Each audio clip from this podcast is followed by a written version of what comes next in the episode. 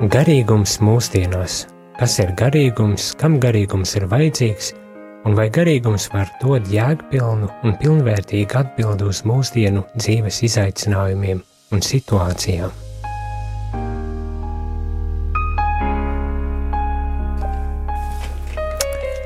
Labvakar, radio Marija klausītāji! Esam atpakaļ pēcpusdienas, mm, piekdienas pēcpusdienā un ir raidījums garīgums mūsdienām. Um, kā parasti raidījums šajā brīdī ir veltīts um, garīgumam, kā arī nosaukums par to liecina, un kā parasti arī studijā man ir viešņas, divas viešņas, un aicināšu tad arī stādīties priekšā pašām, varbūt tās pavisam īsi vienkārši pasakot, um, kas, kas esat, no kurienes nākat vienmēr sakot, un, un, un, un, un to tēmu varbūt tās varētu arī um, pietiek parasti es to daru, bet varbūt tā šajā reizē var to darīt arī viešņas. Labvakar, esmu Euharistiskā Jēzus kongregācijas māsa Marija, nāku no Latgales no Ludzes, un šovakar esmu šeit, lai pastāstītu par uh, rekolekcijām, ignāciskā garīguma rekolekcijām, bet kuras ir par tēmu mīlēt un piedot. Mani sauc Inese, un es esmu nākusi līdzi kopā ar māsu Mariju, jo mēs abas divas sadarbojamies Labā Samariešu apvienībā. Tātad tēma ir par mīlēt un piedot rekolekcijām, un, un, un, un droši vien tas arī pirmais jautājums, kādēļ vispār par to ir jārunā, tādēļ, ka tas ir kaut kas saistīts ar garīgumu, bet iespējams, ka daudzi nemaz arī nezin šādas rekolekcijas vai, vai nav dzirdējuši informāciju, nav aizgājusi, kā parasti nevienmēr aiziet tā informācija līdz cilvēkiem. Varbūt tās varētu uh, pavisam īsi tad arī mēģināt pateikt, kas tas ir, kas tās par rekolekcijām un kas ir tāds labā samēriešu apvienība un kāds tur sakars tam visam ir un, un tā tālāk. Tad saīsināti mēs šīs rekolekcijas saucam vienkārši par piedošanas rekolekcijām.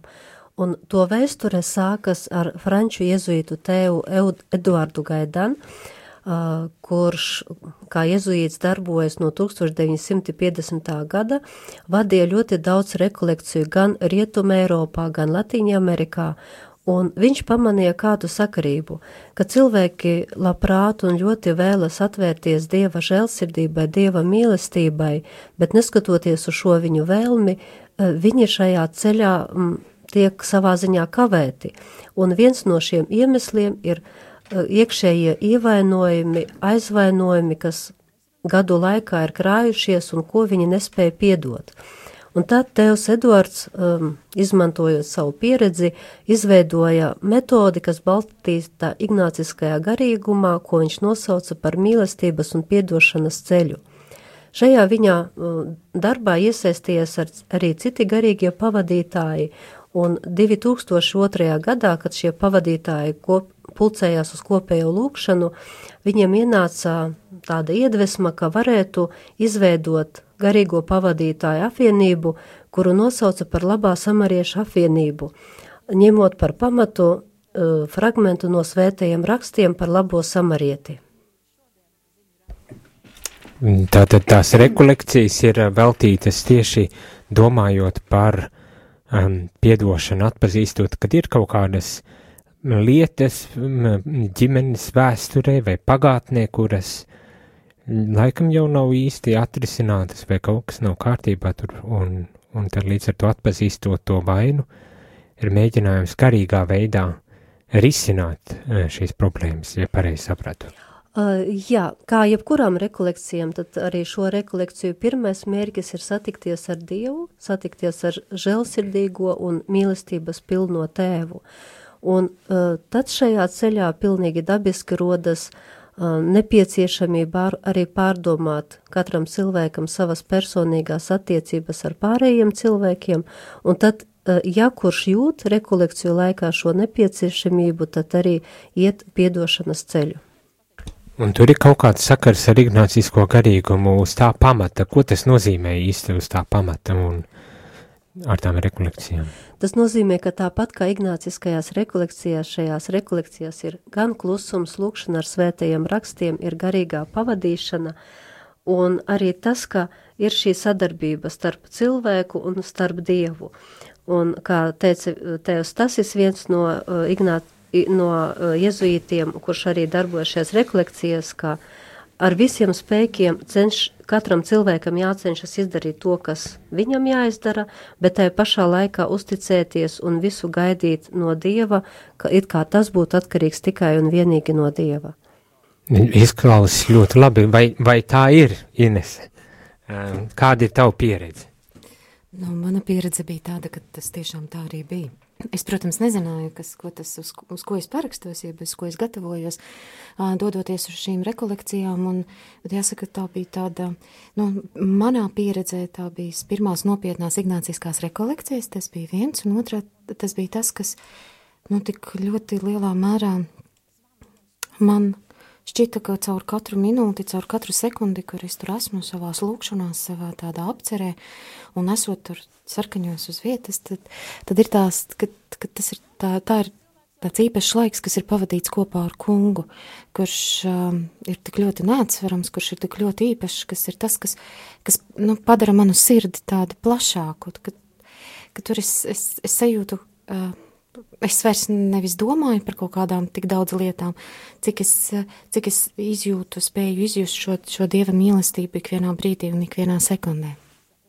Un, un tā vien šķiet, ka šī tēma par um, piedošanu um, ir būtiska. Un ik pa brītiņam, ja ne, ja ne atrisina to, bet tad ik, ik pa brītiņam atgriež cilvēki pie, pie šīs tēmas, jo tā vien šķiet, ka uzreiz tā atrisināt uh, lietas nemaz arī nevar, nu, ka nav iespējams.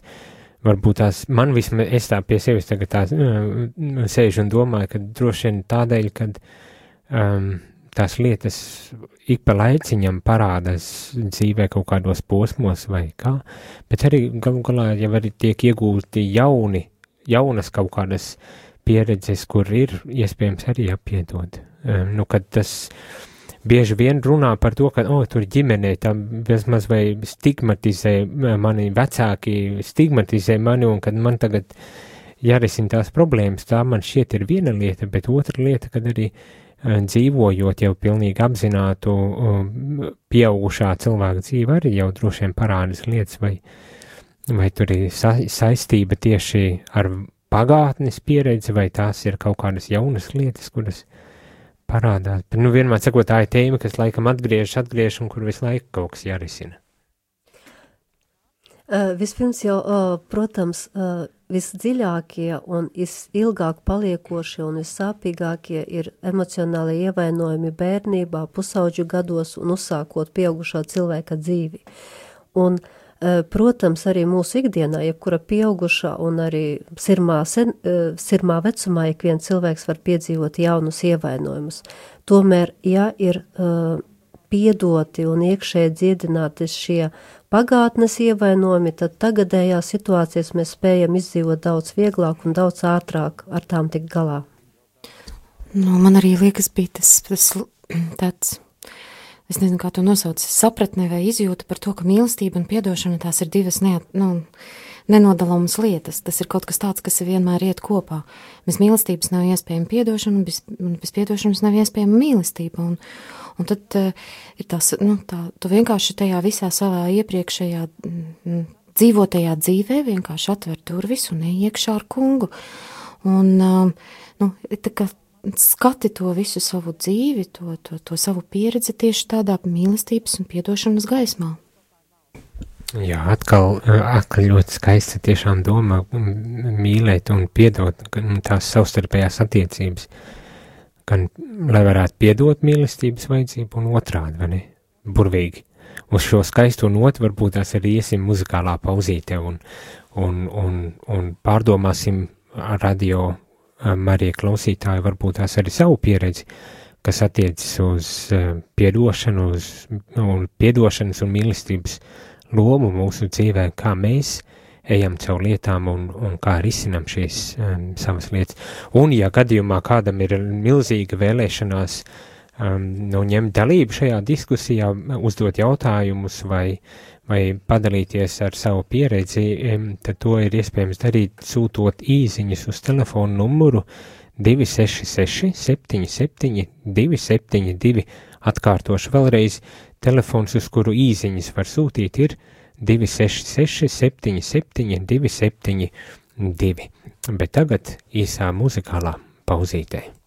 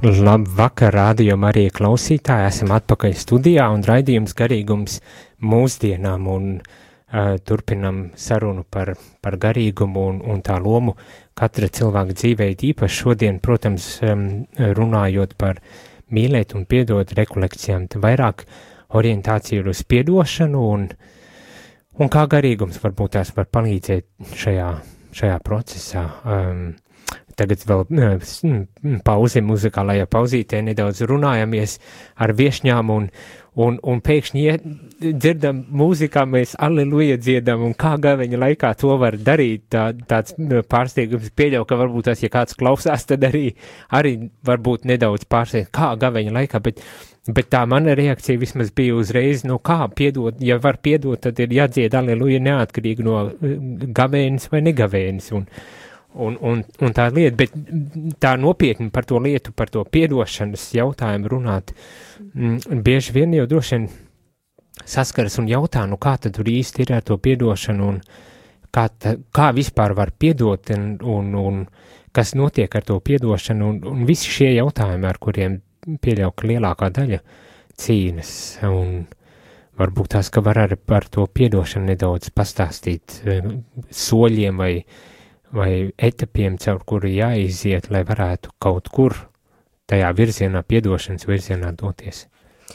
Jēzuītu tevs Eduards tāpēc arī lietoja vārdu ceļš, ka piedošana ir ceļš, kas sastāv no daudziem, daudziem maziem posmiem un tiešām dažreiz turpinās visu dzīvi, jo pieredzes ir ļoti dažādas un, un dažām pieredzēm ir nepieciešama liela dieva žēlastība, lai tās cilvēks spētu piedot.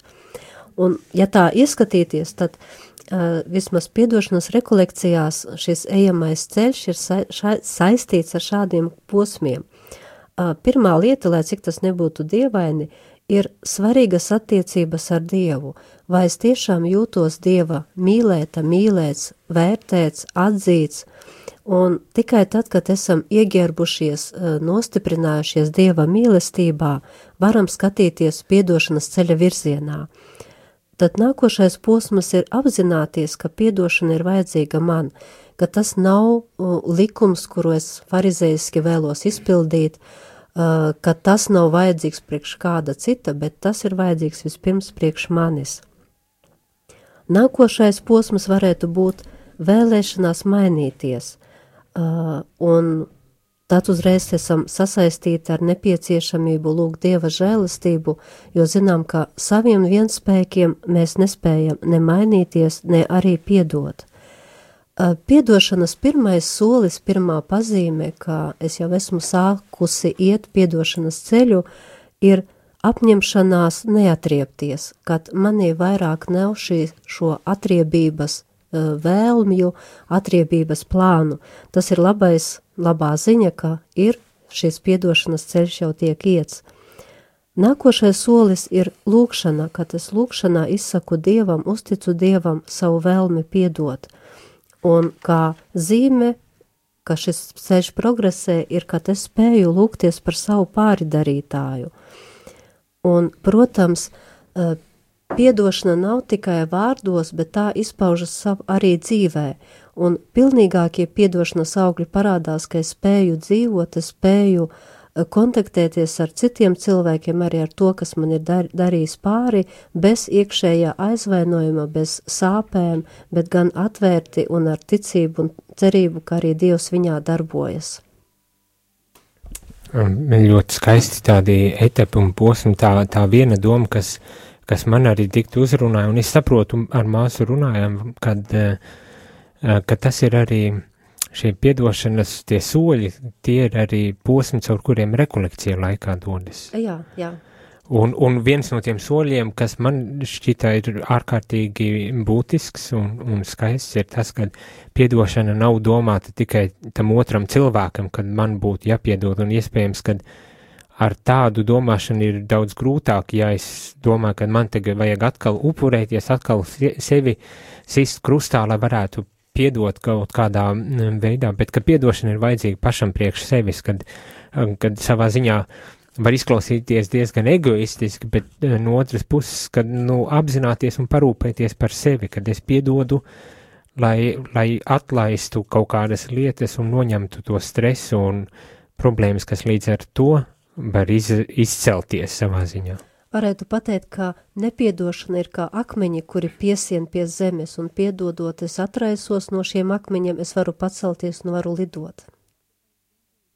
Un, un man tā šķiet arī būtiski, nu, tā turpinot nedaudz to, to tēmu um, par to piedošanu, um, bieži vien iedomājas cilvēki, ka piedot nozīmē uh, būt nu, tādā emocionālā brīvībā no kaut kādiem pārdarījumiem, sāpēm, kad to būtu jāizmirst vai, vai kaut kādā veidā jāizdzēš no savas pieredzes, no savas dzīves, bet um, patiesībā jau piedošana tādā emocionālā līmenī nevar notikt uzreiz, ka tam ir, tur ir jādod laiks, ir jādod iespēja izsāpēt tām, tām lietām un, un, un iziet droši vien caur visiem gan dusmām, gan uh, aizvainojumiem un, un, un atriedī, atriebības mēģinājumiem vai vēl kaut ko tam līdzīgi. Uh, bet, tā piedošana vispirmām kārtām, man tā šķiet arī no kristīgā viedokļa ir, um, varbūt tās pat pasakot, jā, es piedodu, pat ja es nejūtos,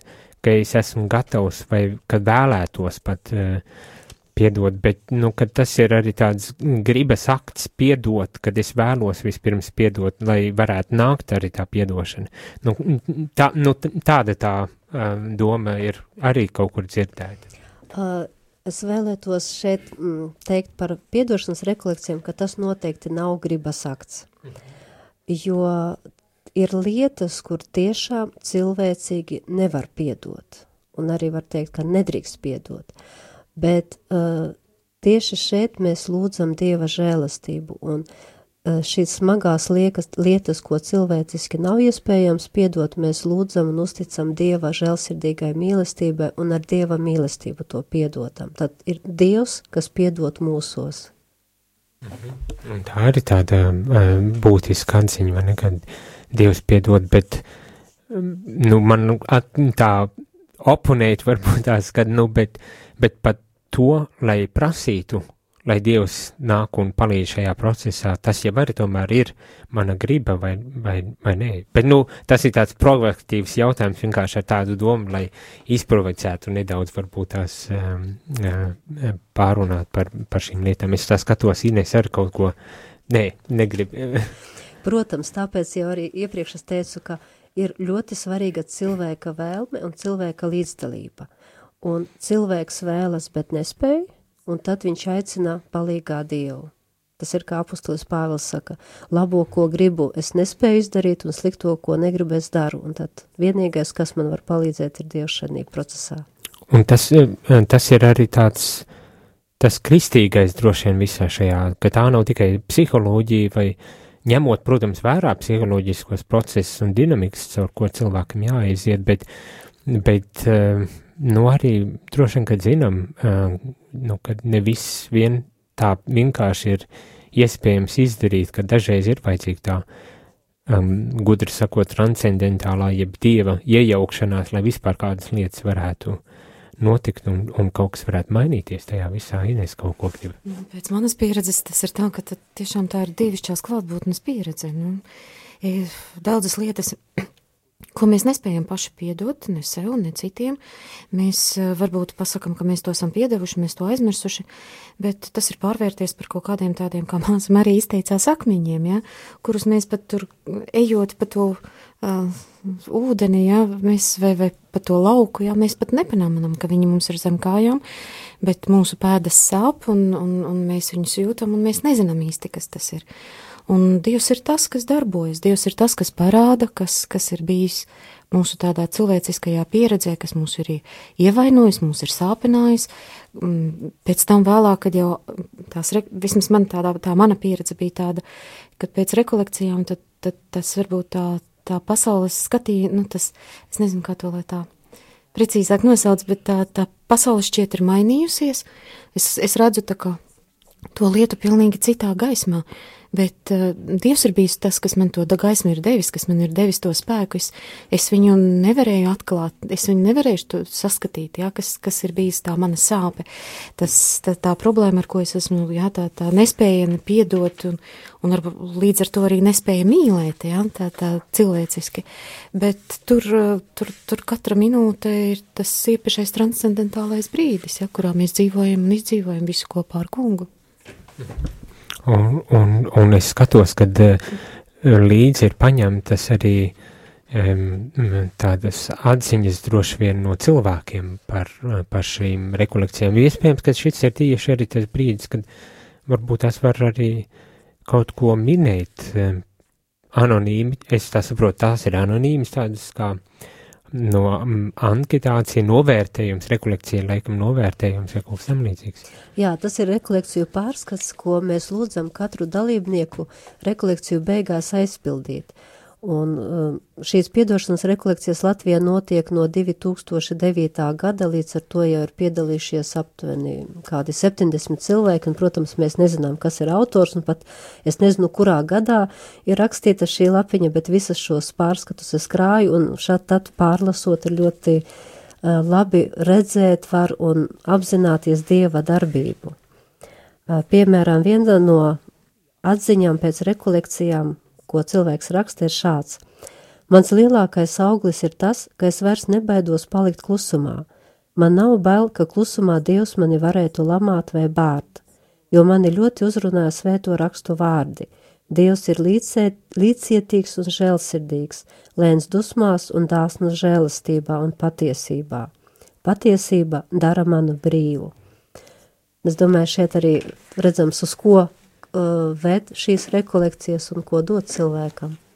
Vai arī kāds eh, cits rekolektants ir dalījies ar saviem rekolekciju augļiem, sakot, ka es jūtos, ka es esmu tuvāk pie Dieva, sāku pamazām pieņemt Jēzus mīlestību, uz sevi skatos savādāk, tā kā kaut, ka kaut kas jau patīk sevī, un tā ir miera sajūta.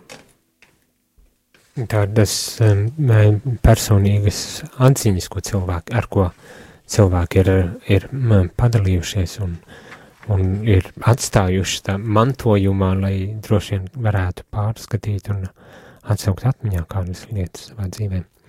Man vien, vēl viens tāds jautājums ir, protams, par to, ka, nu, um, kā jau es teicu, tas ir droši vien garāks process kā tikai vienas rekolekcijas. Ja? Protams, process sākas pirms rekolekcijām, kad cilvēks domā par savu vēlmi piedot, un viņš noteikti arī turpinās pēc rekolekcijām, jo tāpat kā cilvēkam, kuram ir lausta kāja, viņš ir izārstēts, kāja ir sadzījusi, bet viņam pēc tam vēl jāiet rehabilitācijas process, ir jāmācās no jauna staigāt, līdzīgi arī pēc rekolekcijām ir jāmācās staigāt no jauna.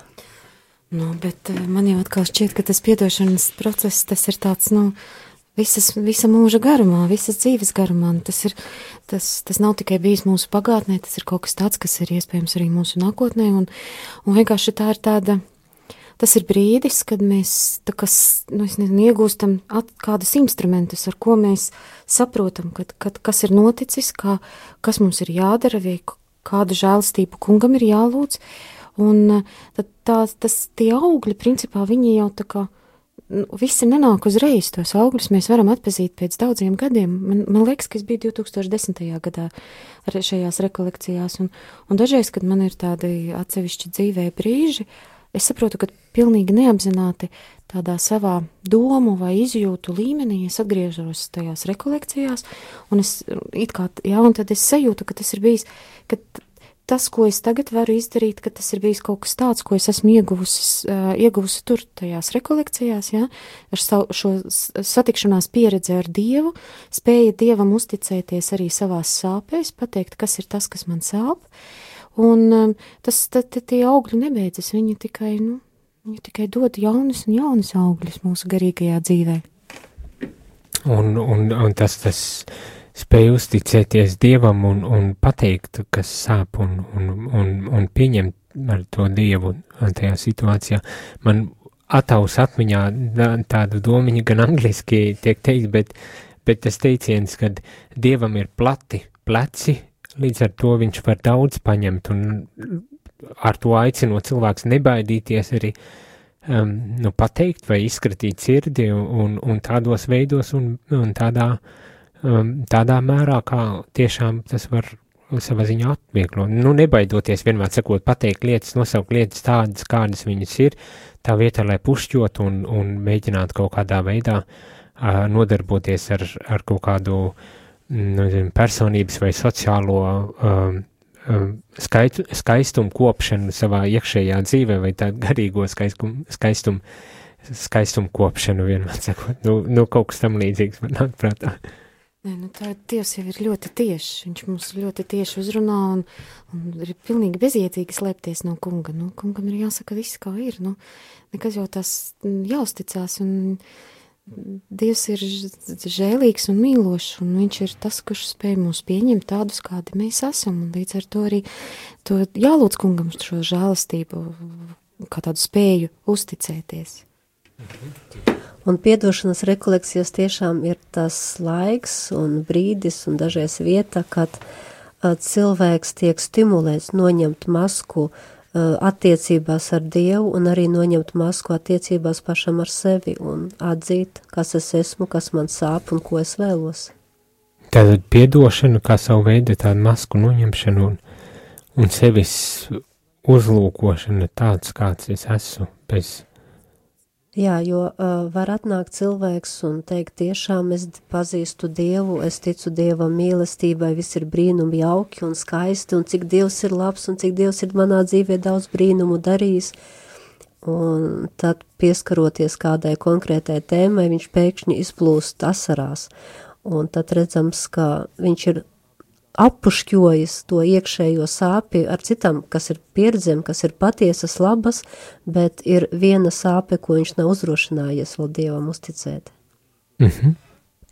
um, jā, laikam, laikam tā ir, tā arī ir tā, tā, tā, tas vienojošais arī ar tādām klasiskām ignāciskajām rekolekcijām, ir šeit mīlēt un piedot, vai nekad tajā klusumā uh, nokrīt maskas un mūri tiek sagrauti. Protams, ja es, ja es, ja es esmu atvērts, ka tas notiektu, kad es neturos uh, pretī, bet, bet tas paradoks, ka klusumā, lai cik arī dīvaini tas nebūtu, lietas attīstās un mainās un, un atklājas pavisam citādāk, kā, kā varbūt tas sākotnēji ir domāts un plānots. Uh, Jā, un tas nav atkarīgs no garīgā pavadītāja, tas nav atkarīgs no vietas. Dievs darbojas ar šo cilvēku viens uz viena. Mm -hmm. Un, un, un varbūt tās arī tāds um, vēl tāds jautājums ir par tām rekolekcijas, tāda savā veidā instruments ir, uh, kurā tādā pastiprinātā veidā tiek pievērsta vērība kaut kādām lietām vai pievērsta vērība. Droši vien viens ir tām sāpīgajām lietām, kas ir piedzīvots pagātnē tālākā vai tuvākā, bet, eh, bet otrs arī, ka tas, nu, ka, nu, cilvēks pievērš vērību attiecībām arī ar, ar Dievu. Uh. Es tikai gribētu apgriezt otrādāk, jo šajās rekolekcijas pirmajā vietā ir attiecības ar Dievu. -huh. Un mhm. tikai pēc tam, ja cilvēks ir nobriedis un vēlās, uh, kā es saku, ir, ob, ir obligātā opcija un piedošanas ceļš ir papildu opcija šajās rekolekcijās. Divas tad ir obligātā opcija. jā, jā, un piedošana ir papildus, ja cilvēks ir nobriedis, ja viņš uzrošinās to darīt. Mm -hmm, mm -hmm. Tātad rekolekcijas kā līdzeklis, tas nav pašmērķis nekādā veidā, bet kā līdzeklis droši vien tādā ļoti um, nu, vispārīgā un nekristīgos terminos ieliekot līdzeklis, kas palīdz dzīvot pilnvērtīgāku um, dzīvi. Um, pašam ar sevi, ar līdzcilvēkiem un, protams, arī ar Dievu. Es tā skatos, ir viens arī jautājums, ko klausītājs vai klausītāji ir iesūtījusi, un jautājums ir par krusta ceļa stacijām, eh, ja meditācijām ignāciskajā garīgumā, un man vienkārši arī tas varbūt tās neizklausas, ka būtu kaut kādā tiešā veidā saistīts tieši ar mīlēt un piedot rekolekcijām, bet tas uzjundīja manī arī šo jautājumu par to, kad krustaceļa stacijas vai rekolekcijas, ka tie ir līdzekļi, kas var palīdzēt veidot attiecības ļoti dažādākos veidos, tas notiek, vai ne, jo rekolekcijas tomēr tas ir, es saprotu, ka vismaz septiņu dienu garumā. Jā, tās ir septiņas dienas. Septiņas dienas krustaceļš, tā būs viena stunda, un ja, ja dikti garas meditācija uzstēs tev uz divām stundām, var, var tā, bet eh, ne jau tajā tā, būt, tā būtība, kad uh, rekolekcijas vai jebkurš cits, uh, cita tāda mm, garīga prakse, lūkšana, uh, vai tā būtu meditācija vai, vai kas cits, ka tie ir līdzekļi um, pašam būtiskākajam, tas ir attiecībām ar, ar Dievu, un, un tā, kad iesaistos šajās attiecībās ar Dievu, tad var notikt arī brīnumi un pārsteigumus atklāt gan par sevi, gan par šīm attiecībām ar Dievu. Jā, jo arī krustaceļu var uh, iet ar pārdomājot un meditējot par piedošanas tēmu, un, un arī tad tas ir šis līdzeklis šajā ceļā. Nu, droši vien, ka ignāciskajā garīgumā krustaceļš tas ir tas, tās ir manas pašas pārdomas, manas pašas meditācijas, tas ir tas, kādas ir man šīs, šie ir jautājumi, ko es šajās krustaceļa stacijās pieskaros, ar ko es runāju ar kungu, kas ir tas, kas mani uzrunā. Tātad mēs katrs pats varam iet šo savu krusta ceļu ignāciskajā garīgumā, ja? tātad, nu, veidojot tādas pārdomas. Tā ir skaisti, un, un varbūt tas tad šis ir tas brīdis, kad paņemsim vēl vienu muzikālo pauzīt, līdz pēc tam atgriezīsimies un turpināsim nedaudz vairāk runāt par uh, mīlēt un piedot rekolekcijām un vispār garīgumu.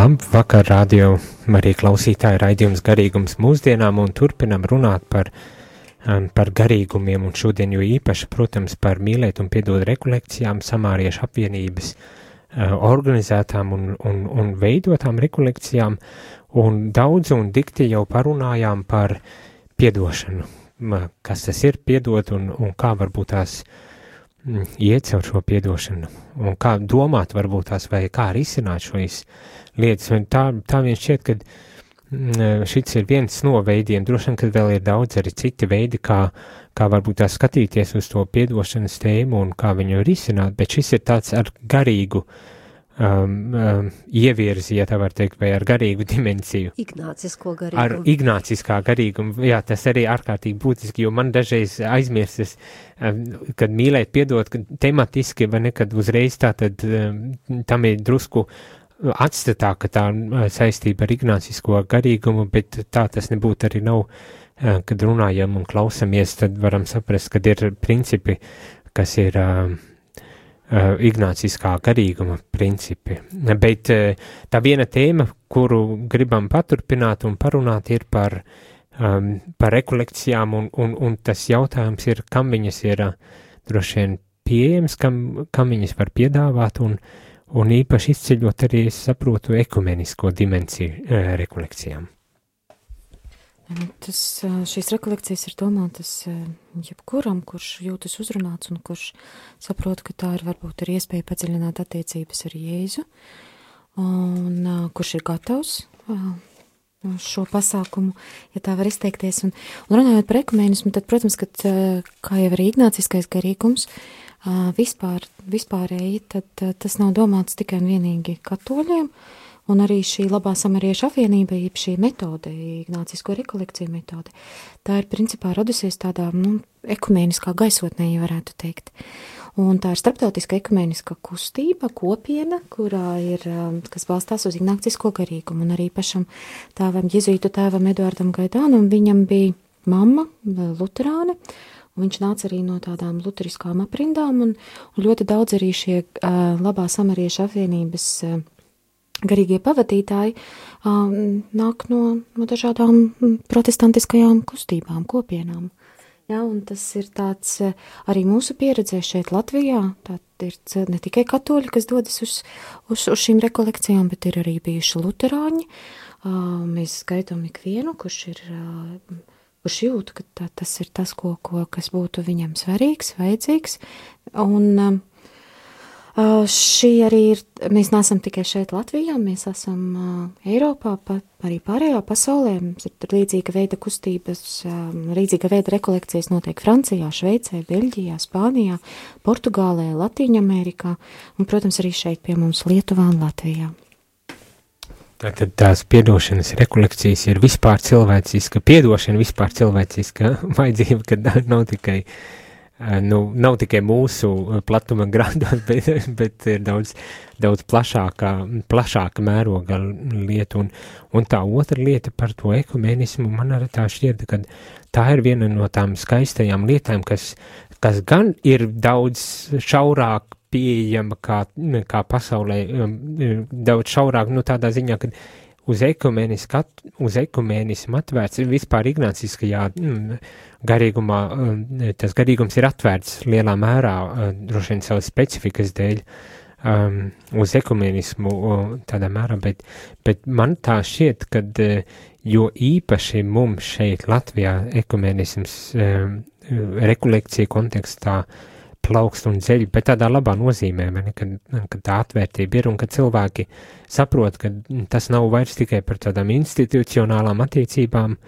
um, kas tiek veidots vai kārtots, bet ka tas ir vairāk individuāls, personīgas attiecības ar Dievu, kas, kas tiek veidots un kārtots, un, un, un tad savā ziņā tur nav tik arī liela nozīme tam, tām varbūt tās atšķirībām, ja tā var. Tur, protams, ir jau savas nianses un, un problēmas, ja tā var teikt, bet neesam mēs vienīgie tik labi un tik labās, kas saka, attiecībās, jo pie mums arī pagājušajā gadā vasarā bija reformatoru mācītājs no Beļģijas, kurš arī vada šīs piedošanas rekolekcijas, un Šveicē, Beļģijā un Francijā ir ļoti šī plaša prakse, kad ir ekumeniskās rekolekcijas un piedalās un vai nu tikai luterāņi, vai gan luterāņi un katoļi kopā. Tā ka šī pieredze ir plaša. Jā, un savukārt es savu karīgā pavad, pavadītāju tādu apmācību saku tieši pie luterāņiem. Redz kā, un ļoti, ļoti skaisti, un es domāju, ka par to mums arī vēl sanāks parunāties un, un, un padalīties ar, ar, ar šīm apmācību formām, kas, kas rekomeniski jau izvērsts.